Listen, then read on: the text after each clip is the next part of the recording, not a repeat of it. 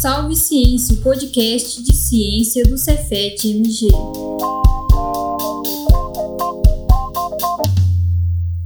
E aí galera, tudo bem com vocês? Ah, oi gente, tudo bem com vocês? Oi pessoal, bom dia, boa tarde, boa noite.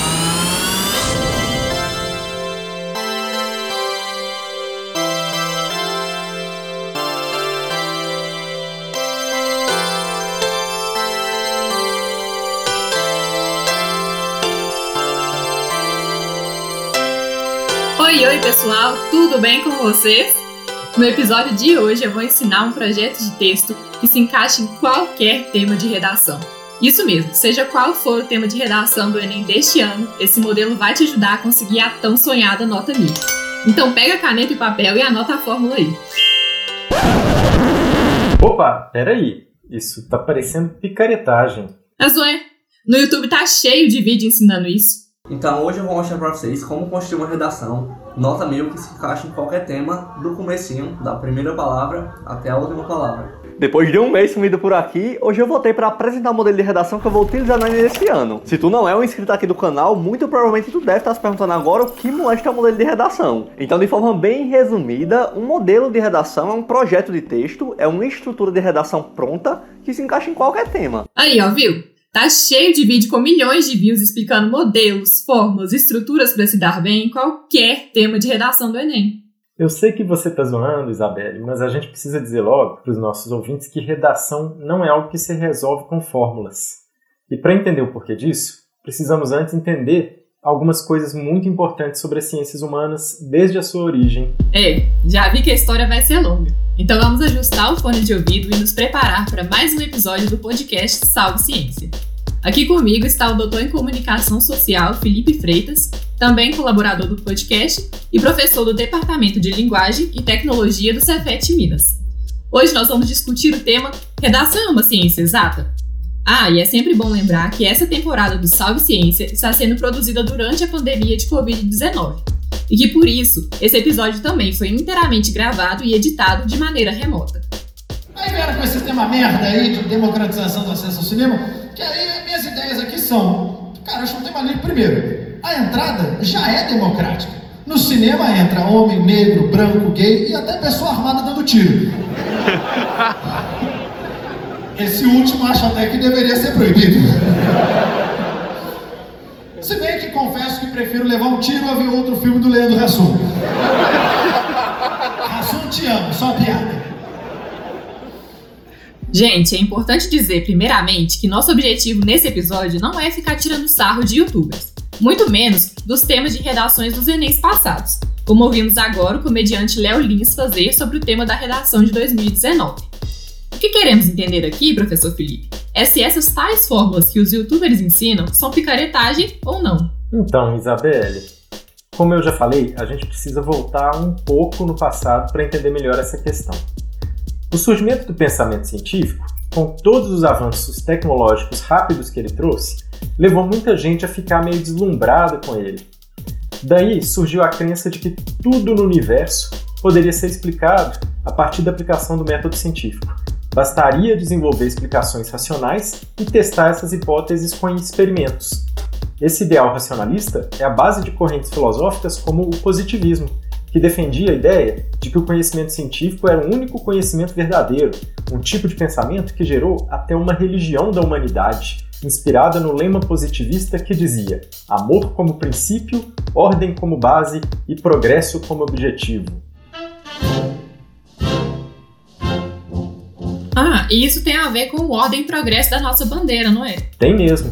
O positivismo teve muitos seguidores aqui no Brasil e tem até uma sede da tal Igreja da Humanidade por aqui. Esse lema foi inspiração para nossa bandeira, mas na minha opinião, o fato de terem deixado o amor de fora explica muita coisa que deu errado por aqui. Ah, você falando isso me lembrou uma curiosidade que eu vi uma vez. Um deputado lá em 2003 propôs acrescentar o amor ao lema da bandeira e uma outra emenda também propôs até vetar o uso, assim, caso o analfabetismo não fosse completamente erradicado até 2014. Mas ambas as emendas foram arquivadas. Interessante. Mas voltando ao assunto. Essa crença de que a racionalidade podia explicar tudo levou ao surgimento das primeiras ciências humanas, criadas segundo o modelo das ciências da natureza. A ideia era: se funciona bem com a física, com a química, com a biologia, por que não usar, por exemplo, na sociologia, na história, na psicologia? Mas em pouco tempo se percebeu que esse modelo não dava conta de explicar os fenômenos humanos por uma série de motivos. Para começar, é difícil interpretar de forma racional as coisas que fazemos, porque nem sempre nós agimos racionalmente e também temos dificuldade em avaliar esses fenômenos de forma objetiva, sem que os nossos preconceitos nos influenciem. Para piorar, é extremamente difícil testar hipóteses porque os fenômenos humanos são complexos demais para serem reproduzidos em laboratório ou em condições controladas, sem mencionar as questões éticas envolvidas nos experimentos com seres humanos. Uma pessoa que sabe que é parte de uma experiência não vai agir naturalmente, e além disso, fazer experiências sem o conhecimento e o consentimento das pessoas é terrível. É, faz sentido.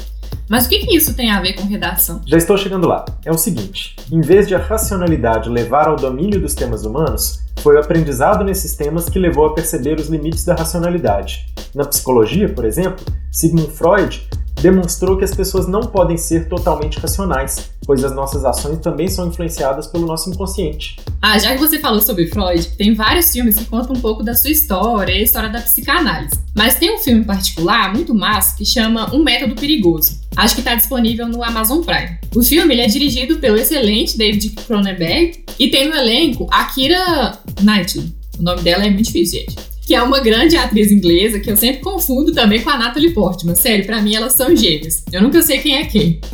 E ela tá, aliás, impressionante no filme. Fica a dica aí pros nossos ouvintes. Boa dica, Isabelle. E não foi só o Freud. No campo da história e das ciências sociais, o Karl Marx mostrou que os próprios indivíduos são, em certa medida, moldados pelas suas circunstâncias históricas, pela época e pelo tipo de sociedade em que vivem. Ó, oh, tem uma outra dica aqui. Falando em Marx, tem um filme que conta a história desse pensador ocidental. Ele se chama O Jovem Marx, né? E é muito legal. Nesse filme, o Marx é retratado às vezes como se fosse um hipster, assim, típico dos dias de hoje. Sério. Ele provavelmente podia ser encontrado num rolê na rua da Sapucaí, aqui em Belo Horizonte, ou numa balada do Baixo Augusto, lá em São Paulo. Mas eu entendo, assim, que de alguma forma faz a gente ter mais empatia com o personagem, né? Esse tom de contemporaneidade. Mas enfim, assista o filme, depois contem lá nas nossas redes sociais o que vocês acharam. Olha, esse filme eu confesso que eu não assisti ainda. E além do Marx, outra figura que também abalou os alicerces da racionalidade foi o Ferdinand de Saussure, conhecido como pai da linguística. Ele constatou que até o nosso pensamento é moldado pela língua que a gente fala e que também usamos para pensar. Um brasileiro não pensa da mesma forma que um japonês, e não é só porque as culturas e sociedades são diferentes, mas também porque as línguas que usam para pensar são diferentes. Eu acho que não tem nenhum filme famoso sobre o Saussure, mas essa ideia está presente em A Chegada, que foi dirigido pelo Denis Villeneuve, o mesmo que lançou esse ano de 2021 a sua adaptação do clássico de ficção científica Duna. Os filmes dele são sempre muito bons. Nossa, esse filme é muito, muito bom. Para quem não viu, A Chegada, ele conta a história de aliens que chegam à Terra e para tentar se comunicar com eles, né, o governo dos Estados Unidos chama uma linguista e um físico. E ao longo do filme eles tentam traduzir né, essa linguagem dos visitantes e isso vai mudando a maneira como os personagens humanos pensam e entendem o universo também. Bom dia. Hoje vamos falar de linguagens de romance. Alguma coisa que queira dividir? Oito horas após aterrissar, ainda não há sinais do primeiro contato. Os objetos têm pelo menos 500 metros de altura. Mamãe, o que vai acontecer? Eu não sei. Mais objetos iguais aterrissaram no mundo inteiro. Doutora Banks, sou o Coronel GT Weber. A senhora é a mais procurada quando se trata de tradução. Quero que traduza uma coisa para mim. Isso é. Acho que um outro ponto importante desse filme também é a comunicação científica. É, a questão tanto da sociedade em geral, ali com medo do desconhecido, né, que é representado pelos alienígenas, mas a mídia e até o militar, se eu não me engano, eles querem respostas imediatas, é, sem reconhecer que o trabalho dos cientistas nem sempre vai trazer essas respostas simples e rápidas. Mas voltando ao nosso tema, o que podemos trazer disso para a redação do Enem? Bom, todas essas mudanças no pensamento científico também mudaram a forma como a gente entende a criação textual. Durante o século XIX, por exemplo, acreditava-se que a língua e o texto eram formas de externalizar o pensamento e que para escrever bem bastava ser capaz de ordenar bem os pensamentos, ou seja, ser racional. Já para Saussure, que defendia que a língua estrutura toda a comunicação, escrever bem seria consequência de dominar bem a língua. Mas mesmo isso não explica bem a questão. É, até porque se isso estivesse certo, o famoso professor Pasquale seria o melhor escritor do Brasil, então. Não é por aí. Isabelle, imagine o seguinte: se a racionalidade e o domínio de um código fosse tudo que alguém precisa para escrever bem, então nós nunca faríamos textos tão bons quanto um computador. Mas o que a gente vê é exatamente o contrário, porque é extremamente difícil conseguir que um computador escreva bem. É verdade. Acho que agora está ficando mais clara a resposta para a pergunta que é o título desse episódio. Redação não é uma ciência exata. Por exemplo, você já deve ter interagido com chatbots no WhatsApp ou em outros aplicativos, tipo de compra online. Então, esses robôs, eles são programados para atender a gente, como se fosse uma pessoa na loja te atendendo. Alguns têm até rosto e corpo, né, Lu da Magalu? Mas alguém que está nos ouvindo aí alguma vez teve uma conversa que fosse minimamente normal com esses chatbots? Porque comigo, quase sempre foi uma conversa maluca. Eu pergunto uma coisa, me responde outra, nada a ver. Pois é, existe todo um campo de estudos que chama processamento de linguagem natural, que se dedica a desenvolver programas de computador capazes de conversar com uma pessoa. A grande dificuldade, é claro, é fazer com que eles entendam as nuances da comunicação humana. O melhor que já conseguiram fazer foi programar o computador para aprender quais são as respostas mais comuns para certas questões. Ainda estamos longe de fazer uma máquina que consiga conversar ou escrever como um ser humano, embora já existam alguns programas que conseguem passar no famoso teste de Turing. Ah, eu já ouvi falar disso. É aquela ideia de que a gente deve avaliar a inteligência artificial pela capacidade que ela tem de enganar o ser humano na conversa. E se ele achar que está conversando com outro ser humano, então a gente pode dizer que a máquina é inteligente. Sim, esse teste foi imaginado pelo matemático Alan Turing, que deu a ele o nome de O Jogo da Imitação. E não é à toa que esse também é o título do filme que conta a história, muito triste por sinal, dessa importantíssima figura. Quem é você? Alan Turing. Ah, Turing. O matemático. Exatamente. E como eu poderia adivinhar? Só precisava ter lido um pedaço de papel. Colégio Real Cambridge. Aqui diz que você era um prodígio na área da matemática. Realmente não me sinto apto para avaliar isso, senhor. Qual é a sua idade, Sr. Turing? 27. E quantos anos tinha quando recebeu uma cadeira em Cambridge? 24. E quantos anos tinha quando publicou esse artigo cujo título eu mal consigo entender? É, 23. E ainda assim, não acha que isso o qualifica como prodígio? Bom, Newton descobriu o teorema binomial aos 22. Einstein escreveu quatro artigos que mudaram o mundo quando tinha 26. Pelas minhas contas, eu. Eu nem chego aos pés deles. Mas o interessante é justamente o fato de que as máquinas que temos até hoje só conseguem fazer isso, uma imitação do discurso humano. Elas não entendem, como eu e você entendemos, aquilo que está sendo dito. E por que, que isso acontece? Bom, na minha área de especialidade, que é a comunicação social, as primeiras teorias foram propostas por dois matemáticos chamados Shannon e Weaver. E nessas teorias surgiram muitos dos conceitos que seriam importantíssimos para o campo da informática.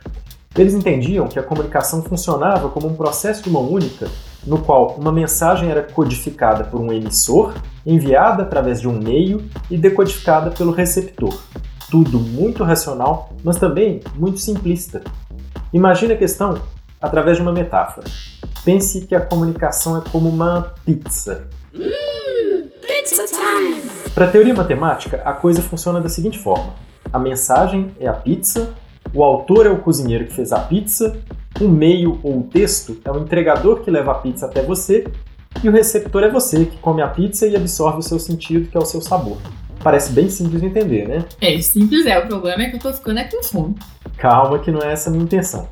Esse exemplo da pizza parece fazer sentido, mas ele não explica uma série de coisas. Por exemplo, você já leu algum texto que não entendeu, mesmo sabendo o significado das palavras? É. Ó, eu vou te contar que o primeiro texto que eu li de teoria da literatura na faculdade me fez duvidar se eu de fato era alfabetizado. Assim, eu conhecia as palavras, mas entender, entender foi só quando o professor explicou, assim, traduziu de certa forma na sala de aula. Mas entendi. Então o que você está dizendo é que o significado do texto que eu tinha lido na faculdade exigia um ingrediente a mais na pizza, eu posso falar assim? Tipo isso. Vamos retomar a ideia da pizza. Um outro jeito de entender a comunicação é o seguinte: o autor não é mais o cozinheiro que faz a pizza, e sim a pessoa que escreveu a receita da pizza. O texto é a própria receita e o leitor é a pessoa que segue essa receita e faz a pizza para depois comer e absorver o seu significado, que é o sabor. Aqui temos algumas diferenças importantes em relação ao outro exemplo. Em primeiro lugar, está a ideia de que a leitura não é algo passivo, e sim uma atividade produtiva. O significado não é uma coisa que está presente no texto, e sim algo que o leitor cria durante a leitura. E é desse caráter criativo da leitura que vem o prazer de ler. O filósofo Humberto Eco dizia que todo texto está cheio de lacunas que precisam ser preenchidas pelo leitor. E se o texto está muito fechadinho, muito óbvio, muito completo, a leitura não tem graça. É o caso, por exemplo, de uma bula de remédio ou de um manual de instruções. Ninguém lê isso por prazer. Ah, sei não, professor, tem doido pra tudo. É verdade. Mas essa é uma importante diferença em relação aos textos literários, por exemplo, que são justamente aqueles que deixam mais lacunas para o leitor preencher, porque isso torna a leitura mais interessante e prazerosa, mas também um pouco mais difícil. A outra coisa importante que podemos concluir desse exemplo da pizza é que não basta dominar a língua para saber ler. Para fazer uma pizza, por exemplo, você precisa de ingredientes, de utensílios, de um forno, etc. Não adianta só saber ler a receita, é preciso alguma experiência na cozinha para saber, por exemplo, que quando a receita pede uma colher de chá de sal, não é para sair procurando chá de sal no supermercado. É engraçado. Um dia eu vi prints de comentários do Tudo Gostoso, aquele site de receitas, vi no Twitter. Tinha um comentário dizendo: Gente, onde é que eu acho esse sal de agosto? Meu namorado já procurou em todo lugar e não encontra. Tinha um outro de uma pessoa perguntando se colocava cupim, um inseto né, de verdade na receita, porque não sabia se cupim. É, que cupim é também né, o nome de um corte de boi e por aí vai. Por isso que, no fim das contas, tudo vai variar de pessoa para pessoa. Os meus conhecimentos prévios, a qualidade dos ingredientes, o forno que eu tenho na minha casa, tudo isso acaba sendo diferente daquilo que você tem na sua casa. E é por isso que a sua pizza vai sair um pouco diferente da minha. Quer dizer então que a, leitura envolve habilidades e competências que não se resumem ao conhecimento da língua portuguesa, por exemplo, e que por isso a interpretação de um texto tende a variar de pessoa para pessoa. Não é uma variação totalmente imprevisível, porque afinal, se você seguir uma receita de pizza, muito provavelmente o resultado vai ser uma pizza e não um brigadeiro. a gente pode fazer uma pizza sabor brigadeiro, que também é uma boa. Acho que essa conversa tá aumentando minha fome. Mas agora, sem brincadeira, a gente precisa então de um acervo de conteúdo para compreender de fato um texto. É isso? É, para ler um texto, precisamos de um repertório que permita que a gente seja capaz de preencher as lacunas desse texto. E além disso, dominar certos procedimentos de leitura que variam de texto para texto. A gente não lê, por exemplo, um horóscopo da mesma forma que uma bula de remédio, porque a bula de remédio tem que ser levada muito mais a sério. Como assim, professor? O horóscopo também é importantíssimo. Ah, eu não acredito muito nessas coisas não, mas provavelmente é porque eu sou ariano. Ah, tá explicado. Mas a questão é a seguinte: gêneros textuais são muito importantes para a comunicação, justamente porque são formas de texto com as quais nós já estamos acostumados e já sabemos como eles devem ser lidos. Isso significa que a compreensão de um texto também depende do seu contexto, ou seja, da situação na qual aquele texto está inserido porque o contexto nos ajuda a saber como que o texto deve ser lido e como as lacunas desse texto devem ser preenchidas. Se existe alguma fórmula para textos, essa fórmula na verdade é o gênero textual. Segundo o filósofo russo Mikhail Bakhtin, os gêneros textuais são formas de comunicação razoavelmente estáveis dentro de uma cultura, ou seja, são estratégias que funcionam em certas situações e por isso elas tendem a ser reproduzidas, tendem a ser imitadas.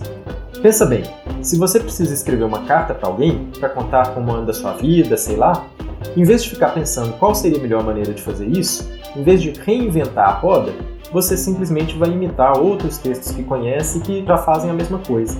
É quase como usar uma fórmula para escrita. Ah, sim, faz sentido.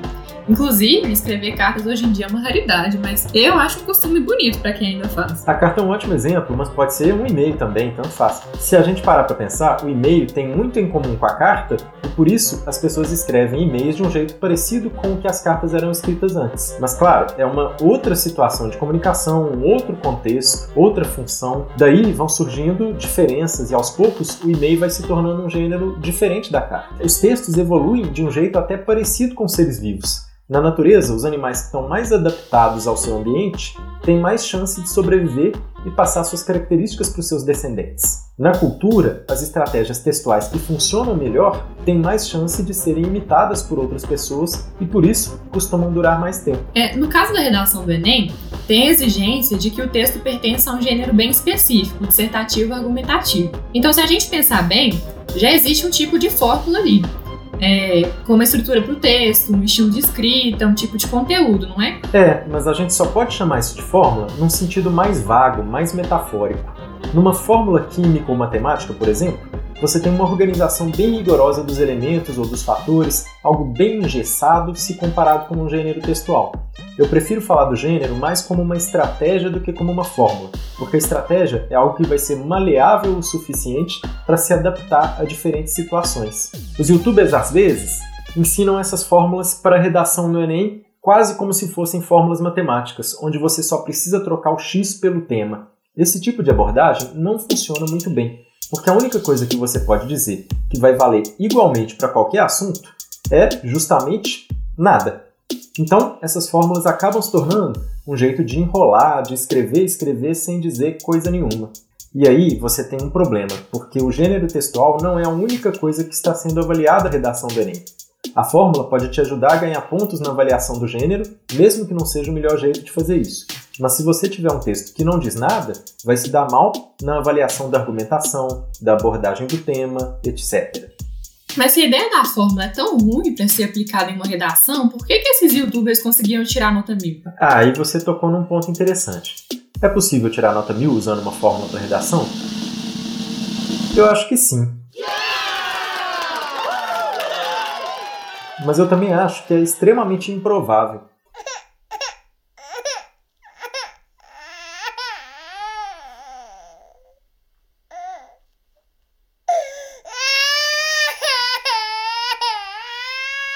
Eu costumo dizer para os alunos de redação que essa é uma matéria na qual é muito fácil passar de ano, mas muito difícil tirar total. Diferentemente das ciências exatas, onde você quase sempre tem apenas uma resposta certa, nas ciências humanas as coisas tendem a ser mais relativas. Nem tudo é preto e branco, verdadeiro e falso. Por um lado, como os fenômenos são muito mais complexos, é mais difícil acertar tudo.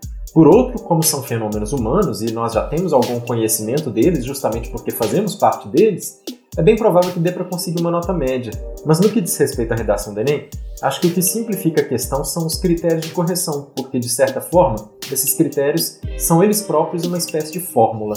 Opa, esse é um tema que você poderia falar um pouco mais, professor Felipe porque pode ajudar muita gente que vai fazer a prova do Enem esse ano. Então, os critérios de correção estão longe de ser ideais, porque um conjunto de critérios padrões não é o melhor jeito de avaliar um fenômeno tão complexo como um texto. Mas eles são necessários porque é preciso alguma padronização para que a correção seja a mais justa possível e não seja influenciada pelo humor do seu corretor. De um lado, a correção tenta impedir distorções através do uso de múltiplos corretores. Cada redação vai ser corrigida por pelo menos duas e até seis pessoas, nos casos mais difíceis, e a nota vai ser a média dessas correções. Mas, por outro lado, os critérios também definem os elementos do texto que um corretor precisa avaliar para pontuar.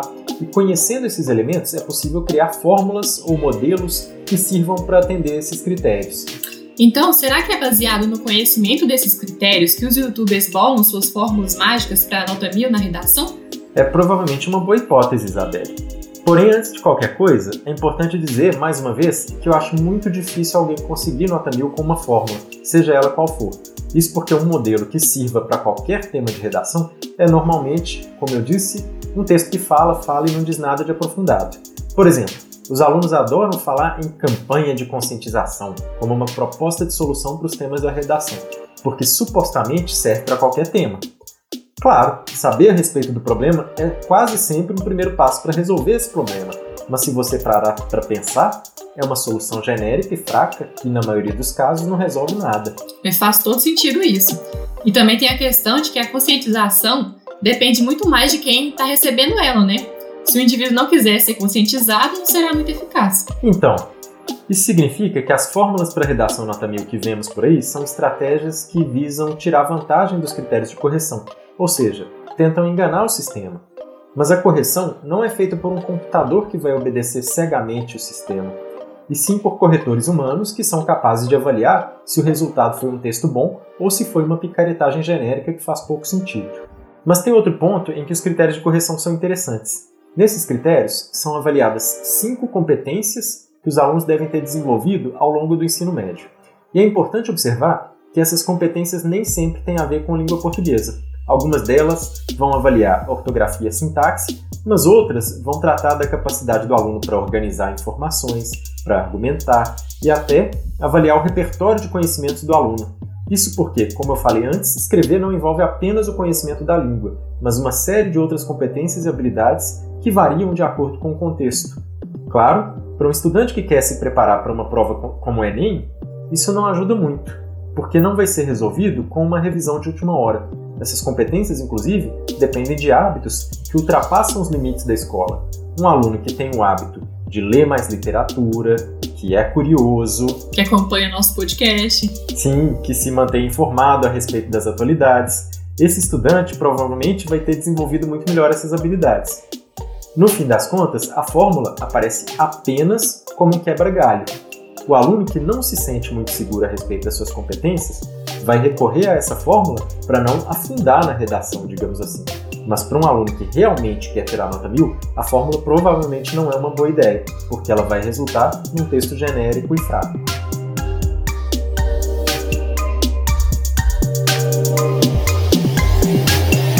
Professor Felipe, mais uma vez, obrigada pela sua participação aqui no Salve Ciência.